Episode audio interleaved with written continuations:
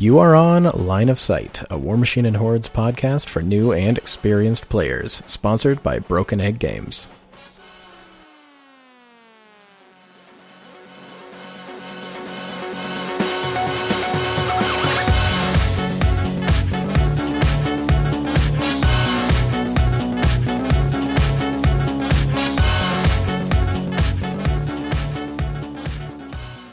Hello, everyone, and welcome to episode number 105 of Line of Sight. My name is just- Chandler. Uh, I just what? Put that, I put that on the outline. Is that actually accurate? Oh God, no. I trusted you. I trusted you, Brett. I'm. My name's Chandler. I'm here with Brett. I'm in charge this week. Yep, It is. It is Yeah. 105. Holy smokes! How did you Got do it it? right. Wait, no, is it? it is. yes, it is. Because last time was you got it. Thanksgiving. Yep. Yep. Yeah. yep, yep. Even a broken clock is right twice a year. It's true. I'm here with Brett and Jaden. Screw those guys. Uh, hello, We're off- everybody. We're off to a great start. Yes, I'm, hey, I'm that's keeping like the it. most honest Chandler's been about us in like ever. True. I'm gonna. I'm not going back and re-recording this. We're doing it. We're doing it live. The 20 seconds of it that we have to re-record. re- I refuse. I, I All absolutely- right. So, uh, hello everybody. It's been a little bit. I'm now out of sorts because these guys are the worst. Um, so we're line of sight. Hello everybody. I'm gonna go into news. I'm just gonna kick straight into it so that we have some vague form of, of structure moving forward. Uh, do do do do do. So December fifteenth, Snooty Carnage at Strange Ways Games, which is in Florida. Sweet. Satellite Beach, Florida. Uh, it looks like it's just a 75 point steamroller. And the winner gets free entry into SnootyCon, which I don't really know anything about. But yeah. Uh, and this is the holidays, so stuff gets very sparse in Yep. general. But Oh, hey Chandler, where are you reading these tournaments from? I'm reading these off of the line of sight uh, War Machine uh, and Hordes tournament calendar, which you can find on our website, warmachine.com. Excellent. Yep. Uh, then for the what is this date? The fourth of January, with the Odd Fellows Warm Hordes Masters Tournament, which is in Victoria, British Columbia. I want to go to this so bad, but I don't think I'm going to be able to. Where's it at? Is that Western? I don't. I have no It, idea. it is Vancouver Island. Ah, gotcha. Okay, So Right, very cool. Yeah. Yeah, yeah, that'd be fun. Um, so that is in the historic Odd Fellows Hall in downtown Victoria. It's a 32 player steamroller. Steamroller. uh, Iron yeah, Gauntlet two lists. and Warfare Weekend qualifier, I believe, Very cool. or Warfare Weekend points thing. Well, since they're they're, all- not qualifiers anymore. Yeah, they're all points. and Points it's all over the way the- down. and it's over two days. So that's the fourth and the fifth. Yeah. Uh, and then also on the fourth we have the Baltimore, Bra- Baltimore, sorry, Baltimore qualifier number two at High Tide Games, uh, which is in. This is confusing.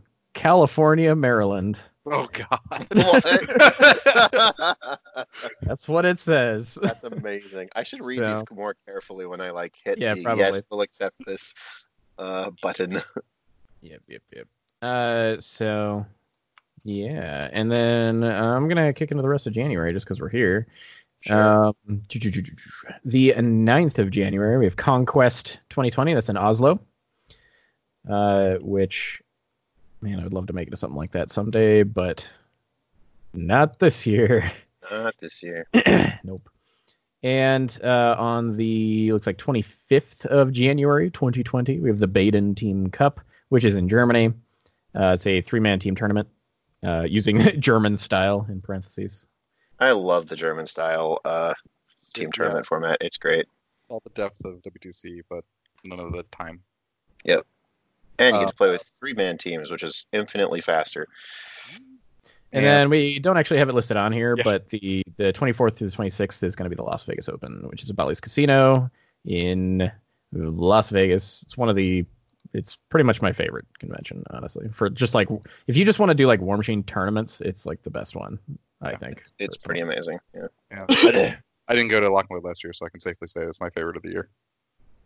Uh, yeah. Even counting Lock and Load, this one's my favorite. I really hope I can make that one too. That, that would be fun. Sure. So uh, that's that. What's actually going on with Privateer Press these days? Uh, well, the dynamic update is coming out either end of December or beginning of January, and all we know about it is that there's a bunch of Trollkin buffs, a bunch of uh, the Convergence CID stuff is going live, the Clockatrice is getting nerfed somehow, and Harbinger is getting nerfed somehow. And Yep. that's all we know. Nice. Yep. So there's that. Uh, I mean, we can announce that we're going to do a whole bunch of new content in the next month because we're going to have like incentive. That's news, right? Yep. Yeah, yeah, we got some deals going on with with uh, Privateer that we're gonna have some some cool stuff going on over the next. That's right. We're selling out. We're selling out. There's a company that we already plug shamelessly every. yeah, to, yeah, to the company that we put literally hundreds of hours of of, st- Free of stuff into advertising. of free advertising. Yeah. Uh, the new ADR got uh, Oh, that's uh, right. previewed. Oh yeah. Um, Yeah. I'm Wow. gonna kind of Grymkin glance got everything they wanted. Well, so. I'd, I'd like to point out for the second year running, the lists I play in the War Machine Weekend Invitational are in ADR. Nice. Uh, I haven't ex- I haven't examined it super closely, but I'll take a minute to go over it real quick because it's I don't know it's kind of fun. Uh, is ridiculous. Grymkin is ridiculous. Infernals is good, and I that's about it. And. Circle is Krueger too. Circle is Krueger too. So Cygnar, we live in a world where uh, it's cool to have Major Prime Victoria Haley on ADR and nobody cares. wow, I didn't even know. I didn't know either. That's amazing. uh, Lord General Coleman Stryker, that is uh, Stryker three, who is my Uh-huh. favorite Stryker because he looks awesome, but yeah, uh, nobody likes him. Constance Blaze and uh, Commander Adept Nemo, and they have Storm Division and Flames in the Darkness. So it's basically Blaze and, And- somebody else in Storm Division. Haley 2 Storm Division's is a good list, you know. Like, three. I play that. Yes, it's Haley three. Oh, it's Haley 3? That's still a good list. I'd play that. Yeah, you can still do it. Yeah, you can still do it. You're not wrong. But yeah. Yeah. Uh, for Protectorate, it is uh, Amon Ad-Raza, uh, Kreoss 3, uh, Reznik 2, and uh, Grand Scrutator is, oh god, Sevi uh, one. is Sevi 1. Yep, Severius 1. Uh, and I accidentally clicked away. Our uh, options are going to be Might. Warriors of the Old Faith and Creator's Might. I actually like that quite a bit. I think that's a fun ADR. I do too. I think I think there's a lot of fun stuff you can do. I mean, it's going to be probably Amon. You could do Kreoss three Creators Might. Sure. Or Um, Sevi 1 Creators might. I think you could probably get away with. yeah, that's true. So Especially because you yeah, can't play Sevi and Warriors the Old Faith, so, you know, Yep. there's that. yeah, for sure. Uh, Khador, we have uh, Sorsha three. Strakhov, Assault Commander is Strakhov One. His art, his art looks newer, but I believe that is Yeah. Strakhov one. It's one. Yeah, the, the art is like that's really new. Uh, Commandant Irusk. God, I hate Khador f- stuff. I can't like. That's Irusk 1. Okay, I never I never have any idea which one it is. Irusk 2 is Supreme, I believe. Yeah. Right, gotcha. And then uh, I think he's two. Is that Bla- 2? Oh, so- Wait, hold on a is it? second, I'm bringing it up. This is a Khador problem. This isn't our fault. This is a Khador issue. Commandant Irusk is is uh, Irusk one. Uh, the Dark Prince is Vlad one. Vlad two. Oh, that's Vlad 1. Vlad one. Yep. Great Uh, is- Armored Korps and Winter Guard. So it's gonna be like Vlad one, Winter Guard. Yeah, and Something then else something Armored else.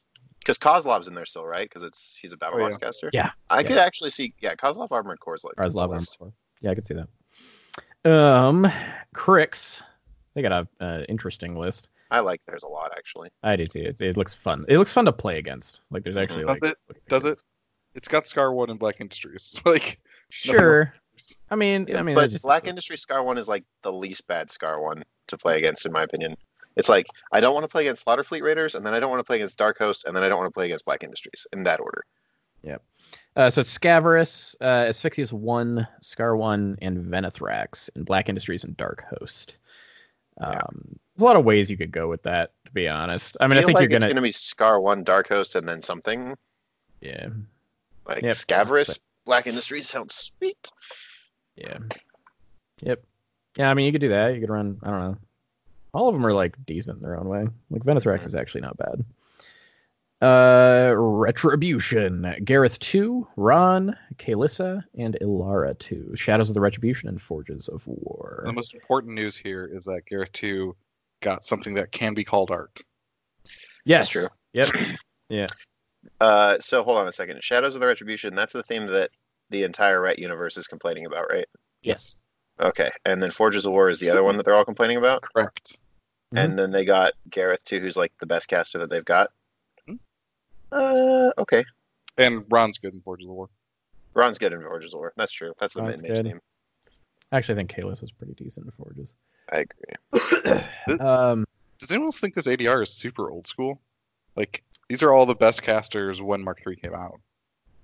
Yeah, that's true actually. yeah, yeah, to yeah, to a certain degree. Yeah. Yeah. Uh, mercenaries, theirs is always complicated because they got so much stuff. Uh, Captain Rahera, Captain Damiano, Fiona the Black, Constance Blaze, Drake MacBain, and their options are Soldiers of Fortune, Flames in the Darkness, and Talion Charter. They've got Fiona or Fiona and Flames of the Darkness, so their ADR is nuts. Yep. Yep. Yep. Yeah, I think I think you'll be hard pressed to see a Merc player playing out of ADR. Yeah, I would probably agree with that. Unless Like, somebody wants to like go old school and play Ossrum. Yeah, that's the only reason. Um, out of curious, like I'm actually kind of curious. I wonder if Befuddle is also going to get fixed in the dynamic update because Man, I otherwise, hope so. that's I know, I, I know kinda that I know that some some people definitely brought it to their attention that it's problematic because yeah, it's kind of it's kind For, of for those of you who have no idea what we're talking about, Befuddle is a spell that does, does not take control of a model, but lets you make an advance with an enemy model, which also lets you trigger countercharge, which Toros have, and Watcher, which Nemo 4 has. And although he's not out yet, he will be soon. And uh, that means that Toros threat something like 27 inches or something fairly reliably without too much work. Yep. Yeah. So, Okay. yeah. Yep. Um, Convergence. We have Syntherion, Orion, Axis, Destruction Initiative, Clockwork Legions. Um, I mean, this it becomes relevant when we get all the new stuff. Yeah. It's going to be Orion and Destruction Initiative, and then Axis and Clockwork, I think. Yeah, I think this is pretty much the weakest ADR they can get. Um, which is Mm, fine because agree. that's still a good ADR. yeah, especially when the update happens. Yeah, with all Yep. the new stuff. Yep, yep. Uh, Crucible Guard. We've got Syvestro, Locke, and McKay. Prima Materia, Magnum Opus. So you can play Brandon Owens' uh, Warfare Weekend pair. Yep. Yeah, I mean, and yeah, you- yeah. They have and you Syvestro. Locke, which I like. Syvestro Locke to me is the most. I think it's the best pair they they run. So also I mean, sounds Gear- like the most Gear- interesting to play. yeah, Yep. Yeah, the only thing that mixes it up is when Gearhart's like worked in. But overall, I think Syvestro Locke is just it's just a really good pair. Yeah. Hard to go too wrong. Uh, Infernals. They didn't screw me over as much as I thought they were going to. um, I actually I really forgot like that they keep. I yeah, I think it's decent. Uh, Agathon, Omodamos, uh, Cross two, and Fiora three. Um, so there's plenty you can do with this. It's Yeah. typically going to end up being. Uh, I mean, it's going to be Fiora three with one of the other two. It depends. It's usually Agathon Fiora. I think is going to be the So- pairing to go with. But This, this is the first time I've seen Cross 2's full name. Why Mhm. is his name so bland when he has such a hilariously demonic gun? I don't know. They like they went a lot of directions with his with his Yeah. theme. Don't, yeah, yeah, I don't know, but um, It Yeah, I don't know, like- it looks super out of place in Infernals, where they're like the Black Gate, the conquering flame. resistance fighter. Yeah, he's pretty boring. Uh, yeah, like I think if if I if see if you were like right now, which which of these are you going to take? It's going to be an Agathon Fiora pairing, but I could Yep. see you doing I could see doing Omodamos Fiora or Omodamos Cross two actually. Um, Agathon Cross two sounds like a bad idea to me. It's it's kind of it's sort of too flimsy toolboxy lists. Yeah, I would not play that pairing. But Yeah, but I'm very um, excited for Fiora 3 post Howlers and Runewood. It's to be fun. Yeah, the thing with Fiora is you, there's so many ways you can build her. Like if she's ever on an ADR, you can fit her into a pair. Like there's Yeah. there's Do you no- want POW 17 cleansers? Do you want POW 21 firebombs? Do you want adjudicator and a bunch of good stuff? Like, Yep. yeah, you Yep. can go lots of ways. Uh, trolls. Jarl Skuld, the Hunter's Grim, Madrak Ironhide, Iron Ironhide, Thornwood Chieftain, and Grissel Bloodsong Fellcaller. Band of Heroes Kriel Company. Those are all. Uh, I think those are all well, ones so- for Grim. Yeah, so we know that there's supposed to be some kind of like little little things going on with a couple of with some troll stuff. Uh, as far as like the did say updates. Real company. Yeah, so this is a little hard to call till we kind of know what they're talking about because they weren't they weren't very specific about what that's that true. is. Band of Heroes is just very like not a great theme force anymore. Yeah. And like Kriel Company at the moment is a pretty bad theme force with these. I mean, casters. it's right. It's I mean, they don't have like Storm of the North is not on here, right? So like, right. Yeah, there's so much I mean, at least one of these isn't Power of Dhunia. That's the only way this could be worse. Um, but yeah, I uh, if Caster Kriel Company is gets really a lot of buffs, that would be interesting. And I think Dhunian Archon in Band of Heroes is really cool. It's not in Band of Heroes. You're kidding me. No, it's in. This is the problem, Brett. This is why Band of Heroes is a bad theme force. It's not in Band of Heroes. It's So in Tri- merch slot. yeah, trolls trolls for like trolls had a really their their themes had a lot of uh issues with the like weirdly restrictive specifications on themes to where that make them that made them very narrow and So, they've, they've it- slowly fixed parts of it but it's not it's not Yeah, quite if they update it so the Dhunian Archon is in Band of Heroes, that theme force gets a thousand percent more interesting immediately. Yeah. But it hasn't been yet, so you know, and it might not. So Yep. yeah, Uh, Circle. I just want to take a moment to just point out Krueger's art. He just looks like he doesn't know what's going on to me. Like he looks very surprised about his situation.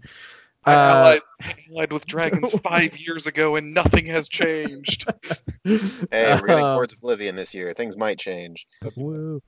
Uh, Bradigus Thorle, Krueger 2, Mohsar, and Kaya the Moon Hunter, which is two, I believe. Kaya 2 in Wild Hunt? What?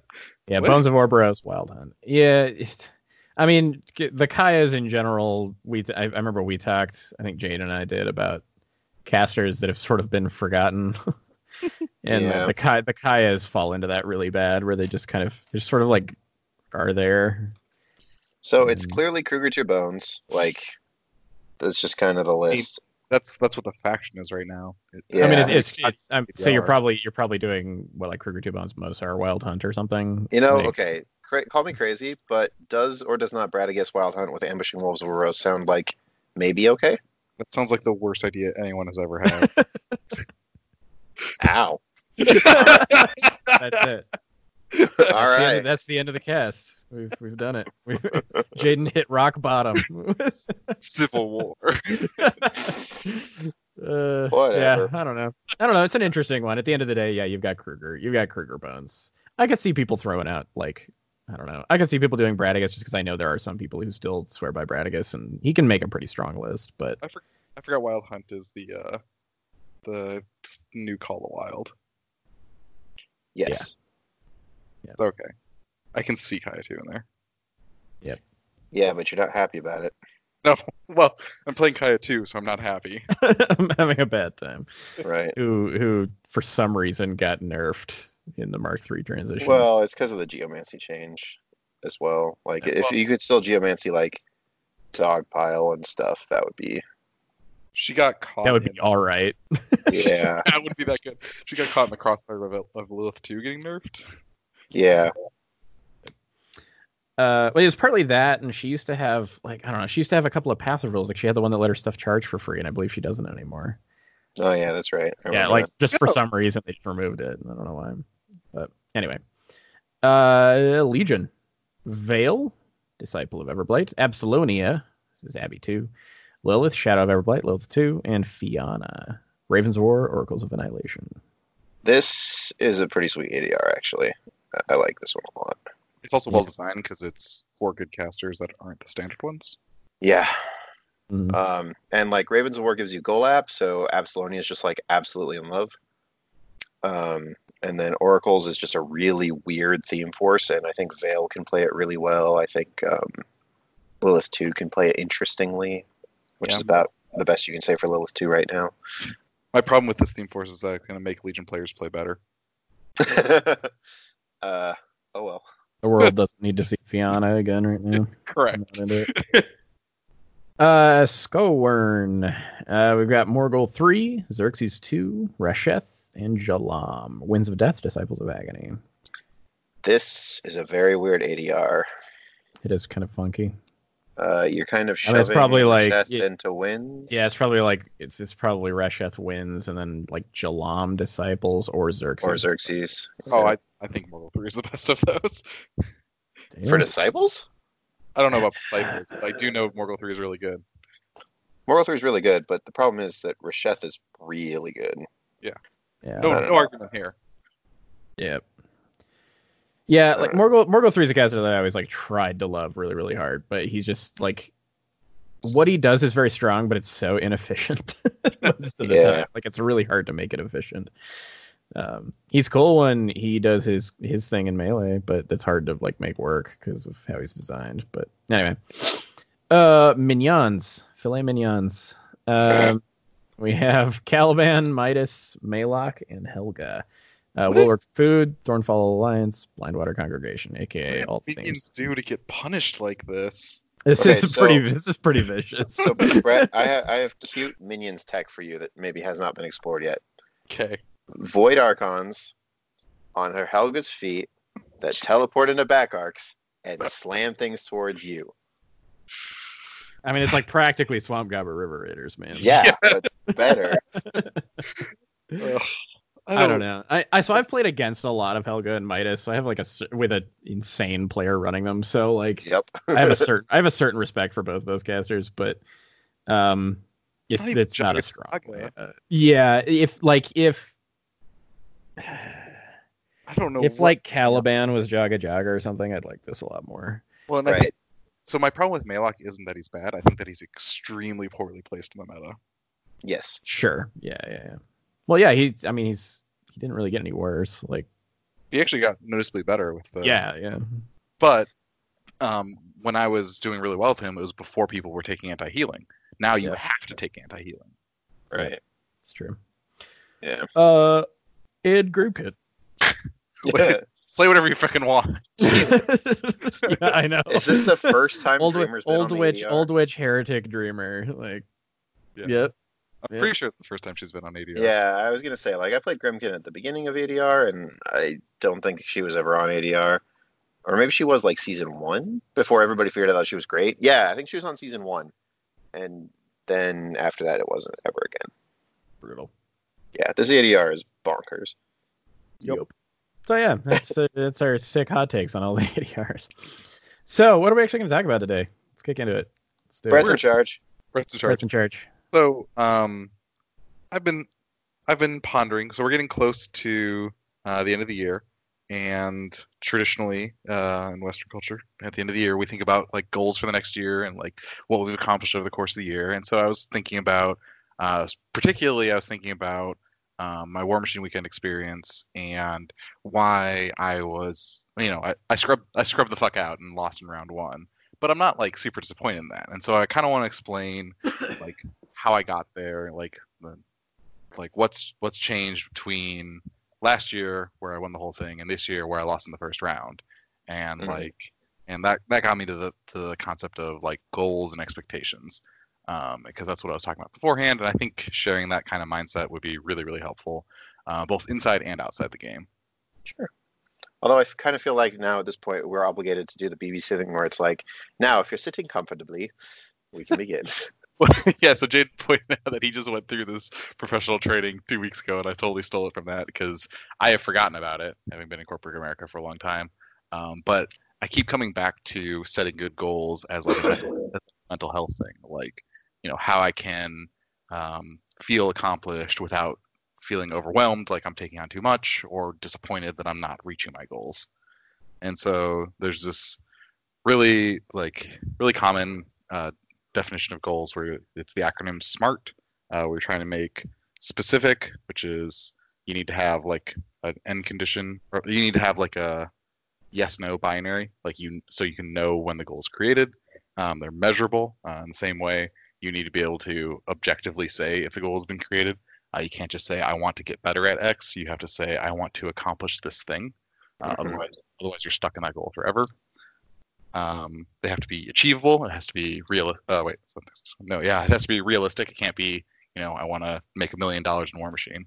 Um, and it has to be relevant. Um, making goals that aren't relevant to what you're working on is useless. And then time limited. This one's really, really important and really easy to overlook. Um, you, you set a deadline then you understand the resources you have going into that, like what you're able to put into it, and you have a, a checkpoint where you can say, this is where I need to look back and go in. So let's talk about how we apply that to War Machine, unless you guys have any general comments. Um, no. No. So one one one interesting thing when I started talking about started thinking about this is that it actually um, is pretty fractal. You can you can scale this up or down um, all the way from like a single model's uh, activation all the way up until like your entire War Machine career. So I'm just kind of like doing the power of two, zooming out each time. And so the first one I want to talk about is like what can you expect each unit. So if you give a unit a goal and you say this is what I expect the unit to do. And so one of the differences between War Machine goals, especially in game, and professional goals is that there's a random factor.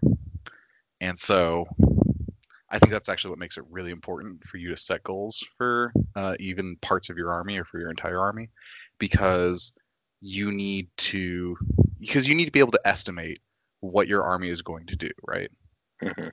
And Yeah. so practicing and saying, you know, I think this unit of Tharn Ravagers is going to kill 20 infantry units. That's actually pretty reasonable. It's pretty measurable. Uh, you can easily. But Yeah. like saying uh, this unit of gun mages is going to kill a heavy, like that re- that requires some insane dice. Or And your so, Mark One. or fair enough. Well, they kill- Rewind. they No, they didn't just sh- sh- carved your cortex out. Yeah. Yeah, But that's all right because you were a warjack and you were like Matt Five and garbage. 'cause- yeah, Mark One. Um, Yeah. But and so, uh, and so and then one one thing I want to get into later is expectations. So like, um, like I have the expectation that this will do that that you know a unit will accomplish this, but you need to think of it as a goal and not what's going to happen. So if you if you think of it as a foregone conclusion, right, then when it doesn't happen, like dice don't go your way, you get frustrated and upset. But if you think of it as a goal, you can say, okay, well, I didn't reach that goal. What can I do to make up for that? And so, one of the things the War Machine is really good at is resource allocation, right? Of saying, well, I have a I have a backup plan in case of that, or I have this extra, you know, resource that I can apply to it later.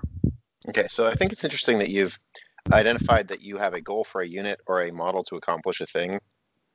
Because when I'm looking at my turn, I don't actually have it for specific units or models. I have specific goals that I want accomplished, and then I think about the t- the resources that I have for that thing instead of saying like, all right, this model's job is to do that thing. I say uh, in my brain, it's like these, I don't know, eight things could do that thing, and so we're going to then rank them in order of which one's most likely and start there. And I, I think that second step is why I put it in terms of units is once you go, this is the most likely, or this is the most efficient, or this is the cheapest way to do it. Um, Okay. Yeah. Like Well, then, then you can start going. Is this a reasonable goal? Is this the right goal to set? Yeah. Well, and, and for me, just kind of thinking about this, there, there's there's sort of two um, different ways that you're approaching this sort of assessment of what you can actually expect, right? What what actually makes these goals achievable or realistic, and that's there's there's a, a degree of technical knowledge and then a degree of game sense.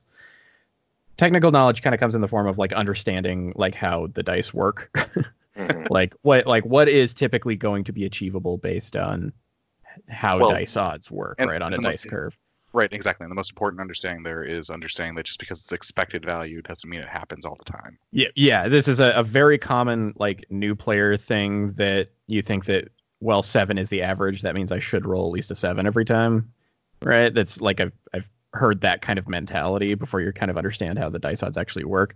And Yeah. it's so like typically what i'm doing when i when i start doing like the kind of math you know grading the actual curve out i just kind of have a habit of like what's expected? Okay i'm going to expect slightly less than that. Mhm. like i just kind of default to like assuming it's not going to go quite as well as i would like um, and only start going for goals that seem 50-50 or higher when i'm behind right, like that's the point where you want you want to try to get your get yourself into a position where the goals you want to achieve are as easy as possible right? And that's essentially uh, like in in some respects that is an extreme breakdown of what the game of war machine is Yeah. right? That's what strategy is. It's creating situations that make the goals you're trying to achieve easier. Yeah. and And I think that's one thing one thing that's really interesting about the kind of goals that the three of us set is that we're extremely conservative in them. So we actually mm-hmm. leave a lot of value on the table because we don't go after risky plays. Yeah, I hate 50-50s are terrifying. Correct. Yep. Yeah. It's, it's the worst. So, and Yeah. and that's that's that's actually a difference. That's something that we can consider setting risky goals and saying, well, I'll be in this good position if I if this works out, and say, and like if you have backup plans or like something. Yeah, that's taking taking gambles, right? To try Yeah, to get ahead early. Well, is this the year of hashtag line of sight assassinates the world? I mean, I've been Uh, since I started playing Agathon, I'm actually assassinating people, and it's really weird. Which is which I do like roughly a third of the time, but you know, uh, Yeah. and, and- but the the other thing I kind of wanted to mention as well, though, so you can you can spend a lot of time, and the thing about understanding like that dice math is that's just a lot of learning how dice math works, which it takes a while to get to where it's kind of intuitive. The other kind of sense of it, and this is something I got a lot when I was playing Circle, is just sort of understanding without necessarily having to go into like super specific details. Just understanding what something can or can't do, typically just through experience. So like for me, especially with playing Circle, um, I, I feel like anybody who played Circle for a very long time just kind of got a sense of like, all right, how much can a Warp Wolf take? Not Right, much.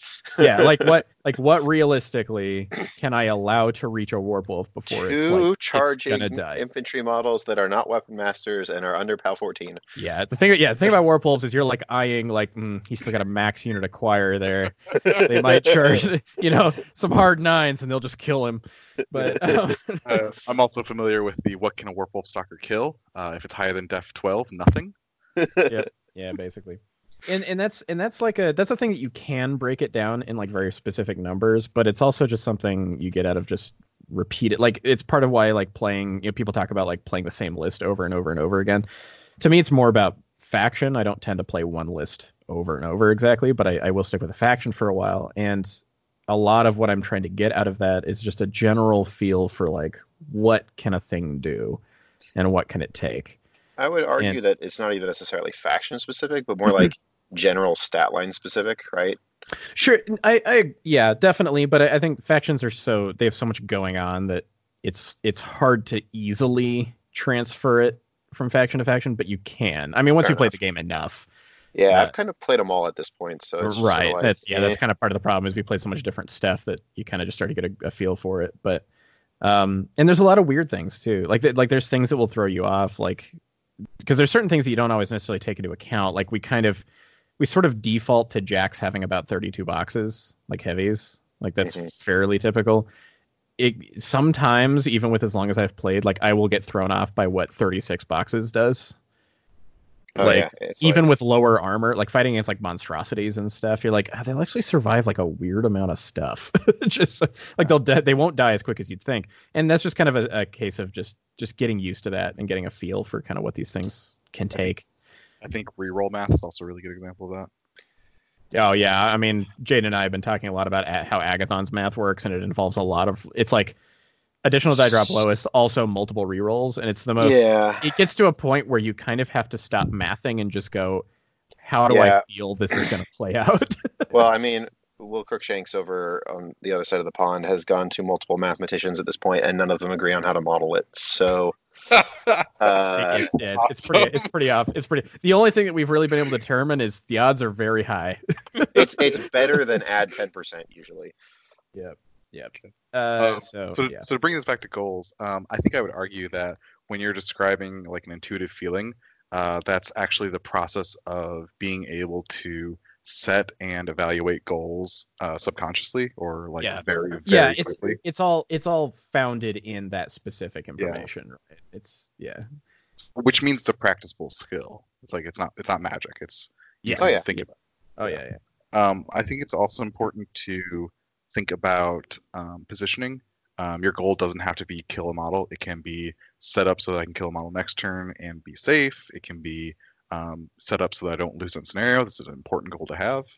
Um, it can be set up so that I win scenario next turn. Like like these are all goals that you can have inside the game, and it's important. I, I think one of the best ways to progress in the game is to be able to set goals further in the future and keep working towards them. Um, like I think I think the difference between a, a new player and a player who, who's going going and winning tournaments is a new player will be saying, all right, I can set this goal and then I'll understand what it does, and then I can move on to the next unit, and hopefully that. Whereas a tournament player will go, okay, I need my army to do this, so that three turns from now, I, I'll be set up to win.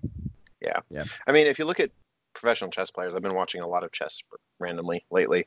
Um, is that like they'll talk in these very concrete terms about um, at some moment this piece wants to be on this square, and it's like every turn they're like, is it this turn? Nope, it's not this turn. Is it this turn? No, it's not this turn. But I'm setting up all these other pieces so that when that piece goes to that square, there's nothing to be done about it. That's that's kind of a, an interesting aspect of chess and talking about chess in general is it's it's kind of in many respects it's almost like a solved game. It's been around so long that like there's So solved- so solved. much that is Solved isn't Mhm. the right word. The right word is uh, the barrier to entry is you have to understand, you know, hundreds of turns of set plays before you get to start. It- Right, right. That's what I mean. Is it's it's there's there is a lot of aspects about it that are fairly set in stone to a realistic human being, basically. um, and it's it's kind of fascinating that way. Whereas, and it's part of what I think the appeal of uh, tabletop war games is, is because they are not on a grid. They're Mhm. they're more fluid, Well, uh, and the, the rules change so often. and the rules change often. It makes it a, a much more chaotic game, right? And then dice are a thing. Um, but uh, what was I gonna say? Um, I, I think one thing that's that's actually really relevant about this idea of of kind of taking the time to set those goals, like when you're actually at the table, is it's also a really good way to kind of start getting into the mindset of playing proactively, right? Of having of of knowing what you want to do and figuring out how to do it rather than reacting all the time, which I think is a, a process that takes a very long time to get used to. Like knowing knowing how to attack the table instead of try to solve the table, if that makes sense. Right. Um, and and being able to kind of set goals. I mean, and this this is kind of where like goal goals starts kind of becoming synonymous with just like plans or tactics to a certain degree, where it's just what do I want to accomplish, but it's just breaking it down further, right? But yeah, and and so and then the other thing I want to talk about with goals, especially in game, is managing yourself when those goals aren't reached. So Yeah. even if you set achievable, realistic goals, um, they're not always going to work. Uh, for one reason or another, maybe you know you make a placement mistake. Maybe the dice don't go your way. Maybe you're, there's a rule on your opponent's card that you forgot. And so it's really important that you understand the likelihood of your goals. Like if you say okay this is safe unless i mess something up. If you mess that up you have to go okay that happened. It's a thing that happened. It's not a big deal. I can fix it this other way or you know maybe you know i can fix it next game. Or like just go okay i won't make that mistake again.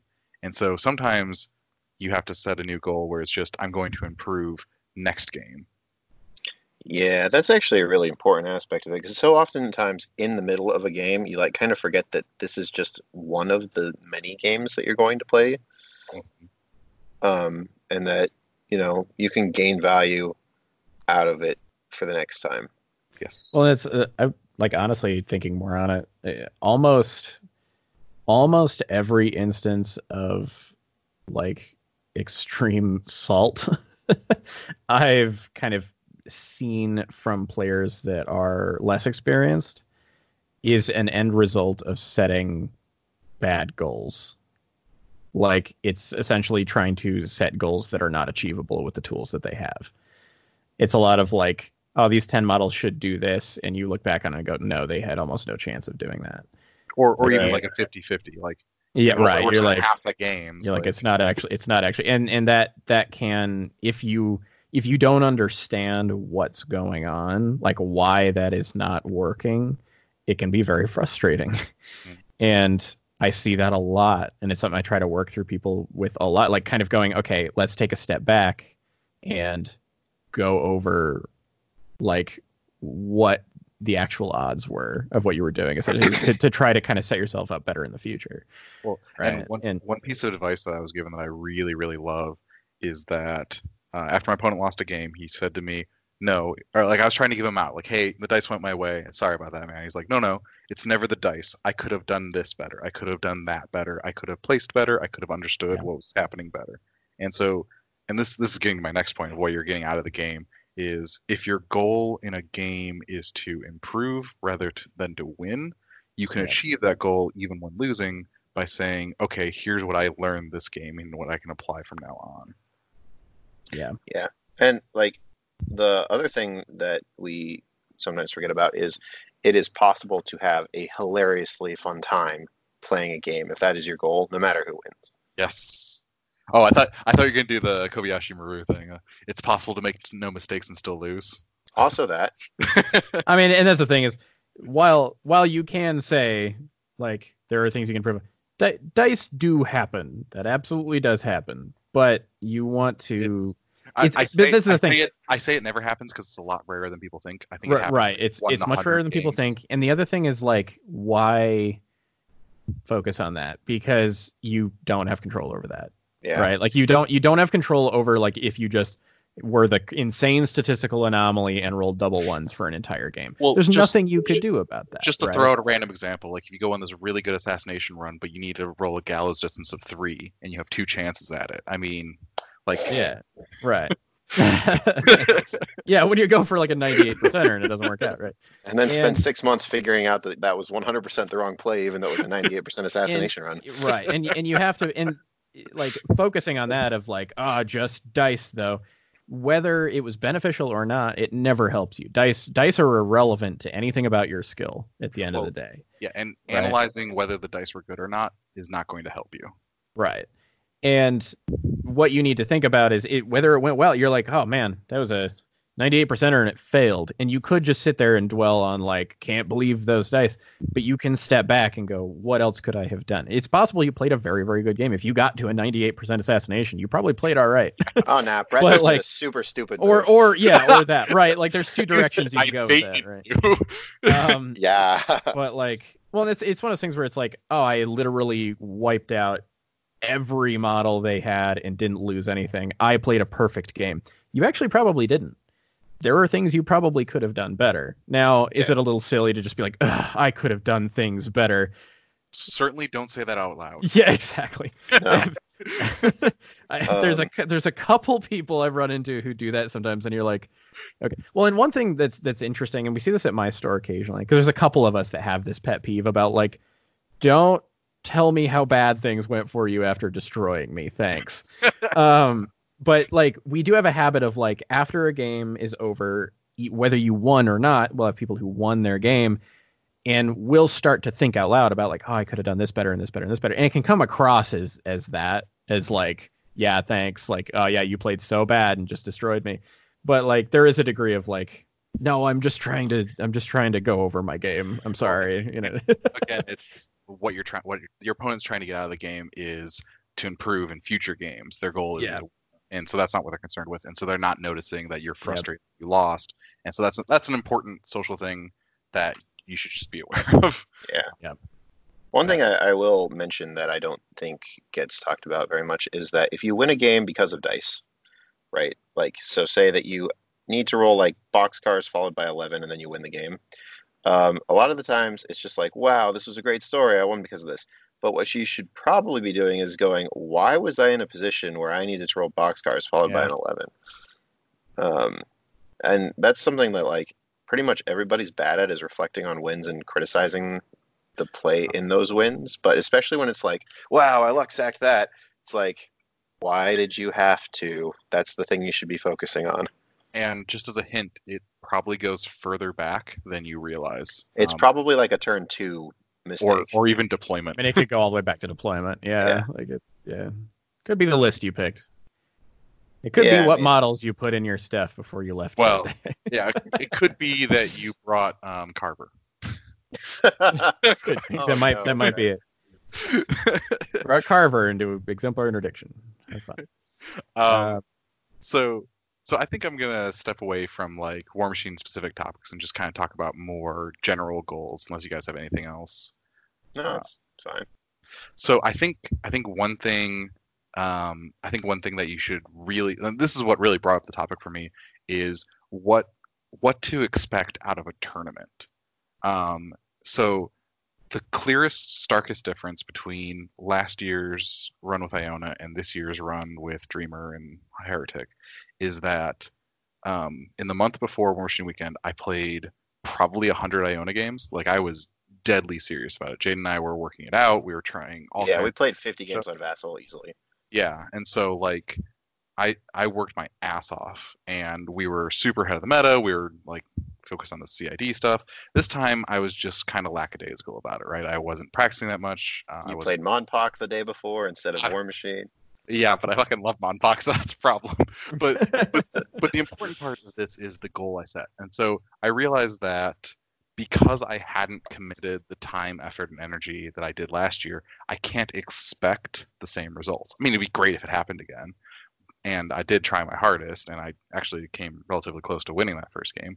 But I'm also not like, you know, I'm the worst player ever, I'm the worst person ever, because I knew going in that I hadn't, I hadn't done what I needed to to have the goal of winning War Machine Weekend. Right. And so I think in everyday tournaments and you know normal tournaments, you need to think about that. Like, am I going to this tournament to win the whole thing? Am I going to this tournament to play three good games of War Machine? Am I going to this tournament and and especially in like local tournaments, like like the goal of winning the whole tournament is kind of irrelevant. Like you get twenty bucks in store credit or whatever. I mean, like that's that, like setting that goal uh, of winning the whole thing is something that will happen what one in eight times you know if one in four if you're like an extremely good player like so setting yourself up for that failure is is really taxing psychologically and it's how people get frustrated especially in the x and one bracket where they're like oh i was so close to winning Yeah. Um, and whereas instead if you go this is a local tournament I want to lose all of these games because I learn more when I lose. My goal with this tournament isn't to win the tournament. It's a local tournament, whatever. My goal is to win big event X or to, you know, go X and 1 at LVO Masters. Mhm. Like so by setting a goal outside of the tournament, outside of just winning that that game individually, you're able it- like it's a psychological benefit. Like it's it'll keep you playing the game longer. It'll keep you happier with the game. It'll keep your friends a lot happier with you. I can guarantee that. um, and it it it helps you with that feeling of improvement, even if you don't get something that's luck dependent, which is winning. Yep, that's definitely true. Uh, the the interesting thing about properly set goals is that they kind of nest in each other. hmm Um, you have a large goal, and then inside of that goal, you have several smaller goals, and then inside of those goals, you have really small goals. Like if done per- correctly, that's that's kind of how they work, and that's um, it's a way of breaking down that workflow so that you don't get overwhelmed by my goal is I want to win, I don't know, Warfare Weekend. I want to win Warfare Weekend, um, and if you don't understand that, all right, so in order to win Warfare Weekend, my base goal needs to be I 100% understand how my list works against the meta. Mhm. Like, like that is goal one, right? Then you might just go into it with like, I know how my list works, and then not actually know what your list does, right? Or- Well, and then there's also other things they have to get. Like you have to travel to enough cons to get enough points to qualify. Like Yeah, there's that too. mechanical things, like, right? Right. Uh, so it, it's a really important process of um, setting up up uh, goals is that they they do need to nest. When I'm setting up a, like a fairly large goal, I like to um, break down the large goal into smaller goals, and each goal layer I have like actions that are associated with what needs to happen to achieve those goals. So like goal is lose 30 pounds. Um, sub goal is eat 2,000 calories or less a day. Sub goal of that, and action for that is meal plan that looks like this. Like I write that down, and then like the other side of that would be like working out X number of times per week, and then action is get a gym membership, and then uh, like reminders in my phone or something like that. Right. Um, and I want to point out that you're describing extremely advanced and, and good goal setting. Uh, if you're if you're new to this, like setting large setting large achievable goals is one of the most difficult things to do in the world. Yes. so, uh, so it, it's very important to not hold yourself to large goals. Uh, if that's like the first time you're trying this, like like like how do you know if it's reasonable to expect to win a you know 16 person tournament in your first year of War Machine? Who knows? Oh yeah, like so for me because I I always I remember my process very well, especially because I, a lot of my goal setting was centered around the same tournament every year for a long time, which was the Intermountain Cup. And uh, it, for me, especially after the first, like when I started kind of realizing I wanted to play the game competitively, it was like, well, the end goal for anybody who's starting to really play competitively, you know, in North America, I want to get to War Machine Weekend eventually, right? And uh, so that was my kind of like amorphous long term goal. And it was funny where almost every year it was like a reassessment of like, is this the year that my goal is to to get to warm to, to get into the the invitational? Like, is do I feel like I'm at a spot where that's a goal I can realistically make? And and for a while it was like, no, I don't think so. I think I think my goal this year is top eight at LVO or mm-hmm. something like that. You know, That's, like and it, that's a great goal. Right and so this was and this was a process. This started from and i remember i remember it actually pretty clearly. It was my first imc it was i want to play every round of the tournament. That was literally my first and- like war machine goal. That's another was- great goal. yeah it was like i just i want to play every round and not stop and just like get through all of it. And then like the next year it was like okay i want to try to win my first round this year Like I, I want to try to win that. And the problem is is that that's a bit of a weird goal because it's it just depends a lot on who you run into especially at that skill level. It's like who knows? But it's like okay i'm going to try really hard to like win you know at least my first round. And i did that and i was like all right. And then like the next year i was like i'm going to try to win like two rounds. And it was a process of just doing this slowly. Um and it's just and it's like it's kind of funny. It's just moved up incrementally to the point where now i'm like all right. My goal is top three at two conventions and try to get into the invitational again. You know like it's it's kind of you you get there but it was a very very slow process. And, I, think- tried very hard to never let myself like go outside of my bounds kind of because it feels bad. Like, it- IMC a really really good example for you? Because like if if you like it took you years and years to win the IMC right and Uh, I've never won the. I've never won the IMC. oh you never won okay yeah I got I the, won the best I've done. The best I've won was this last year. I got second place. Okay. That was the, that was Well, my best one. But yeah and so like it, it might seem reasonable to say hey i'm going to win my local con but like that that could be a decade long process especially because if it's one event it's hugely luck dependent Well, yeah, and that's the thing is, and it's it's always kind of been, yeah, even though I have at this point won events way bigger than Yeah. IMC, there's always that was that was always my first event, and it's always the one that my goal was to win, right? Yeah. And so that is one that I take very seriously for like how small of an invitational qualifier it is, because because I'm like this is my event, you know, this is the event that I've done every year. This is my first tournament, and it's it's how I have barred myself essentially. It's how I've gauged where I'm at in a lot of respects, even though I don't think it's a great gauge of where I'm at at this point in a lot of respects. But um, and and yeah, that's the thing though is is and that's part of why like I was saying that like that goal of I'm gonna win my first round, it's very similar to a goal of I'm gonna win this specific tournament because it's like we've said a million times, is good no matter how good you are, you do need a little luck to win an event. Yeah. Uh, your your skill mitigates that. That's why very very good players typically continually make top places, but you got to get a little lucky to win. Um, Yeah. And so and so having a goal that is that specific can be dangerous unless you kind of know. And, and that's a point that like so Brett, we were talking about like you know like last year going like the the goal is I really want to win or you know the invitational. As long as you're like, especially when you've done a lot of making goals and working on them, you can you can have goals like that that are like with the caveat that that there's some luck there and it could not happen, right? Like you, you Yeah, always kind of well- have to have that. And, and my Uh, goal wasn't wasn't even to win last year it was Right. i think iona's It- broke as fuck It was I'll- I need to let's get this. I need to get this. go. I need to get this caster nerfed. Yeah, I find spite spite is a really fantastic motivator that will get you very far.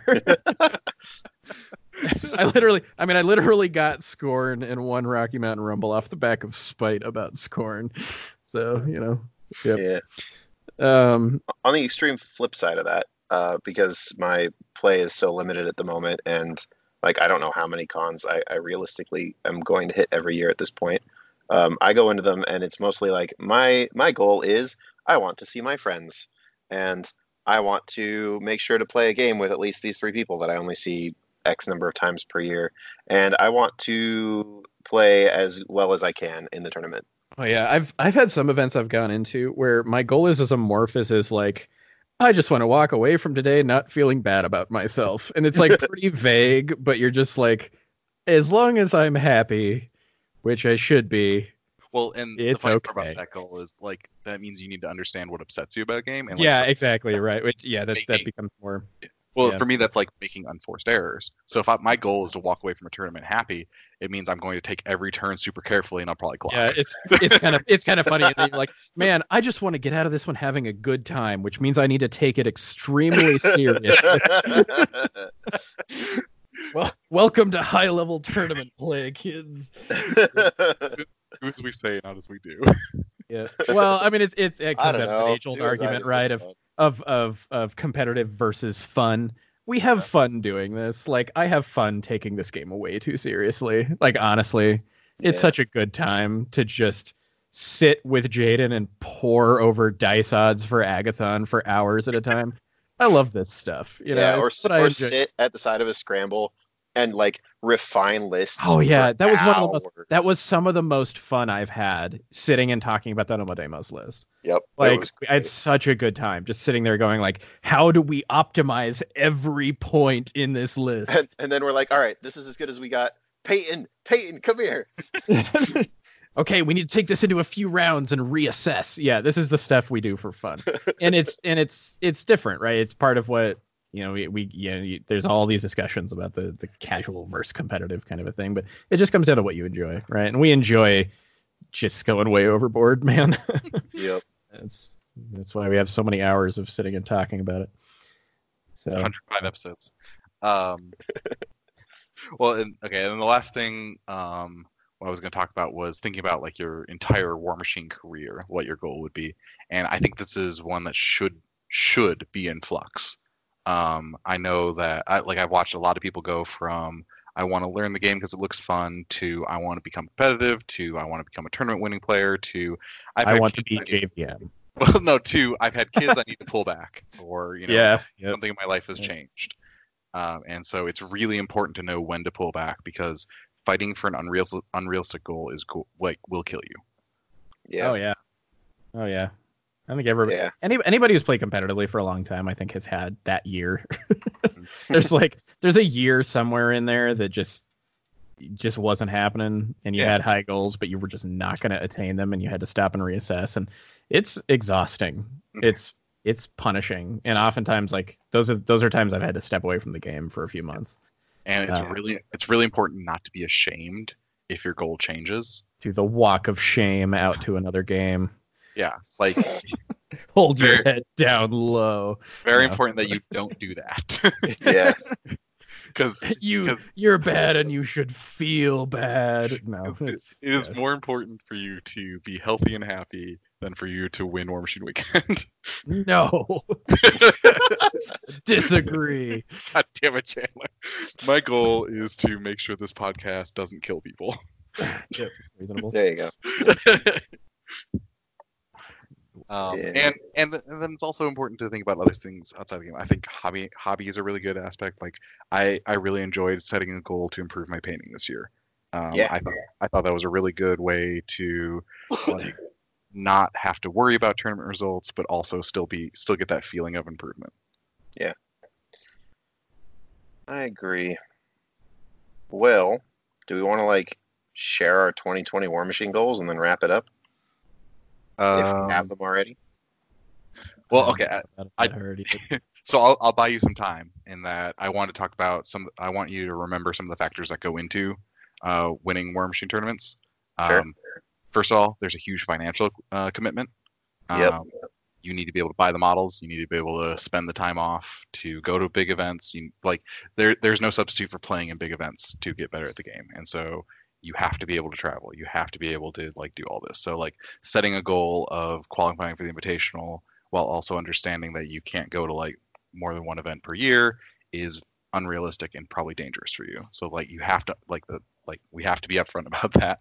Mhm. Um, you also have to understand there's a huge amount of time. I was unable or unwilling to to commit the you know dozens, hundreds of hours that I needed to practice in order to have a realistic shot at winning Warmachine Weekend Invitational this year. And so I knew that that wasn't a goal that I could set. And that's And- even coupled on to like if your goal is specifically the invitational, you need a painted list. Oh, that's also true. Yeah. So like that's a time commitment potentially. Yeah. Yep. Or, or financial. yeah, yeah, yeah. yeah, Um, for sure. and then you also like uh, you also have to be aware of the social support that you're going to need to meet all of these goals whether that's like you know your family encouraging you or you know accepting how much time you're putting in this it's having a meta that will that's willing to you know improve with you or you know help you to get the practice you need whether it's you know like someone to talk with at events so that you don't get bored in between rounds like there, there's actually a huge amount of social support network that's necessary in order to become good at war machine and it's completely Yeah. um and like this this this is this is actually something i've been talking about all year is that um i understand how difficult it is to build and run a war machine meta and so i can't like get super upset that my meta is falling apart if i'm not willing to do the work to keep it alive like i completely understand people not wanting to do it Yep. Yeah.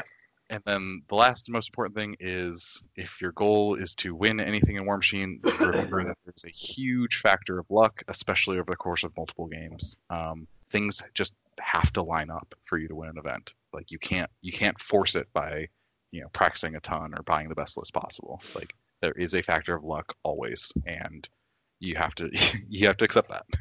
Yep. It's very true. Yep.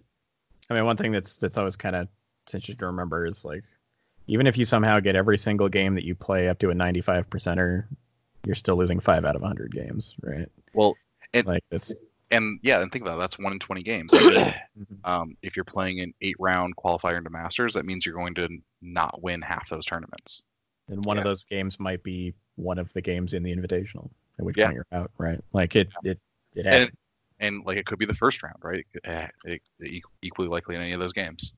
Yep. For sure. Oh, I guess, Uh, I guess one thing I do want to say is um, because of that luck factor, do not get into the trap of saying, "Oh, I always go out round one of Masters." Um, like that's the most likely time to go out of Masters. Eight people get out get kicked out of Masters in the first round, as opposed to Yeah. one get kicked out of the finals. Yeah, for sure. Okay. right. Well, Do do we want to try goals or is Chandler embarrassed? yeah, I could do it. Oh, I could do it. Good, I haven't gotten mine. It's so it's part of part of it is some of some of mine are a little up in the air based on a few things. So yeah. for me, I would really like to try to take another convention this year or another major tournament. Um, I did the one for Rocky Mountain Rumble. I don't care which one it is. I, I go to enough events that I can kind of give it a broad stroke, but just something. I'd like to win something. Um, And okay, and, And- I'd like to point out. So here are the healthy aspects of that goal. A, you understand there's a luck aspect to that specific one. Mhm. Um, B, you're saying over the course of the next year, so you're giving yourself a reasonable amount of time that it could exist, and also a limit to like when this goal could be met. And so you'll be happy if it happens even once, and you'll understand that, that it just didn't happen this year if it didn't. yeah, yep. Uh, I'd like to try to be in the Invitational again. I want to try to keep that consistent. Um, I would also like to. So I really want to um, try to do WTC soon, but that's not a goal I'm setting up because I don't know what my financial situation will be like. So I don't know if it's realistic or not. Uh, so that's one that's up in the air for me. But yeah, that's that's kind of it for me. Sweet. Um, I would like to play in uh, four conventions, a minimum this year. Um, there's like three that I can drive to, so I feel pretty good about that one. Uh, and I don't particularly care how well I do at them. I just want to go play in them. Um, so yeah, I, I expect that I will do okay. Like I never have not, so whatever. Um, but you know, I don't think I'm at a point where I can realistically say I want to win one of these things because I don't think I am. Uh, it would be very cool to make the invitational again because I've already been in it three times. So, you know, five times in a row would be like a sweet streak. Uh, at like if I do it this year and next year. And I would also like to do WTC. I think this is probably the last year that I'm going to have a very strong resume for a couple of years. So this would be kind of the year to do it. And if I do make a WC team, I get to do a few more cons because my wife's like, "Yeah, that's a big deal. You get to do that." Um, I think I think it's really important. So just from a goal perspective, is to understand Jaden's definition of do okay at an event. Um, well, and so like, yeah, not if, wrong. If do okay an event means go X and one or win the whole thing, like you're in trouble. But if do okay an event means feel happy about your play and win a reasonable number of games, then great. Yeah, yeah. I mean, like, I'm gonna go in and I'm gonna play some fun War Machine, and I'm gonna win some games, and I will probably lose some games, and I'm uh, I'm gonna play a lot of different factions this year, probably, so it's gonna be fun. See, that's funny. And my goal is to is to narrow down to one or two factions. Um, but also like like I said, so I'm I think my my area is and is so the way I'm approaching the game is transitioning. So I'm trying to discover a new way to practice or play the game. And so that's my goal for this year is to come up with a strong practice regimen without the the system that I'm used to previously. hey, we can figure it out together because I need that too. Yeah, right. Well, I think everyone can use that. Um, and so I'm, I'm not I'm not even setting a goal of winning events. I want to travel to as many as possible. Um, and I think I want to go back to WTC this year, but uh, those are those are just goals. Uh, those are I, I'm not super concerned about the results there. Um, Fair enough. and, and and so I guess I guess my other goal would be if I get on WTC team, put in enough practice, which is Yeah, yeah, for sure, absolutely. Yeah, Um, My goal is if I if I get onto a WTC team to do no practice at all and just laze about until the day of. look When I uh, can, I'll show up and I'll forget half my army, and then I'll get stuck in a hospital in France. too soon. uh, yeah. One And other. By the way, that is not me. That is not me making fun of whoever it was that ended up in the hospital in France. That's me making fun of Brett, just to establish who I'm directing this at. Four out of five life-changing crises within a month before WTC. yep, it's good time. we That's locked the last guy in a padded room. Like nothing is allowed to happen to you. Uh, yeah. Oh, one other thing um, that I've I've never attempted, so I'm going to try, is uh, I would like to place silver or higher at at least one painting competition this year at a convention that I go to. I don't typically bring things to enter into contests because I usually forget that they're happening uh, until like the weekend, the week before, and then I'm like, nah, I don't care enough. Um, but this year I'll I'll try and get some stuff put together to enter and see how I do. And okay, yeah, I should I should have a painting goal too. Um, so that's my goal to have a painting goal. Uh, All right. well, so I, I really enjoyed my Grim Grim project last year, um, and so I want to I, I need something like that to drive me again, and so I, like whether it's another game or a new army. The problem is I keep switching back to all my favorite old armies, and there's only like one or two new models. So Clearly, the answer is strip it all and repaint it. fuck that noise. begin again. uh, probably what's going to happen is if I'm going to write an OSL Void Archon art- article. Fair enough. Sweet. Nice. Well, I think uh, is that about all we got for the evening. I think so. Awesome. Well, in closing, then I want to give everybody who supports our Patreon a huge thank you because you guys are amazing and let us have all these wacky goals. Yeah, and we're going to be doing a drawing in like two weeks. Yes. Yep. Yep. We got the drawings all set up for that. And uh, if you want to check out our Patreon, it's at patreon.com slash LOS War Machine.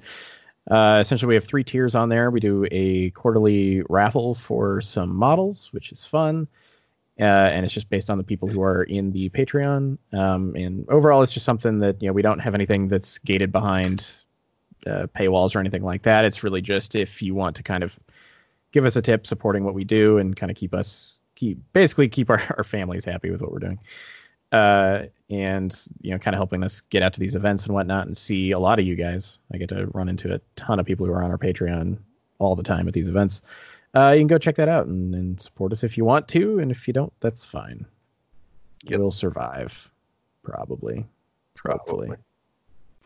Also, big thanks to Broken Egg Games for their support. They've been super awesome for us. I was just checking over their stuff to see if they have anything super new going on. Looks like their Black Black Friday sale happened. Uh, there's not a whole lot else going on right this moment. I imagine they will have Convergence CID tokens pretty soon. Yes. Yeah, one would And hope so. uh, Good times. Uh, if you go to the Broken Egg store, you can use the code LOS5CODE, get 5% off everything on there. Our website is loswarmachine.com. Find our Twitters at LOS underscore Chandler, at LOS underscore Jaden, at ChokeObsessed underscore LL. You can email us at loswarmhordes at gmail.com or find us on Facebook at Line of Sight or message any of us. That's the easiest way to figure out everything we got going on because we do everything through our Facebook pretty much. So, And like we said, expect fairly quickly here a large uptick in production of content because yeah, we got a lot have things to do. things to do, people to see. Uh, yeah, that's that's pretty much that's us for this week. Well Sweet. done, go team. I think we started off very chaotic and ended very structured. Well done. That's like the opposite of what we do. I know, True. incredible. That's episode 105. We'll see you guys for 106. All right, bye.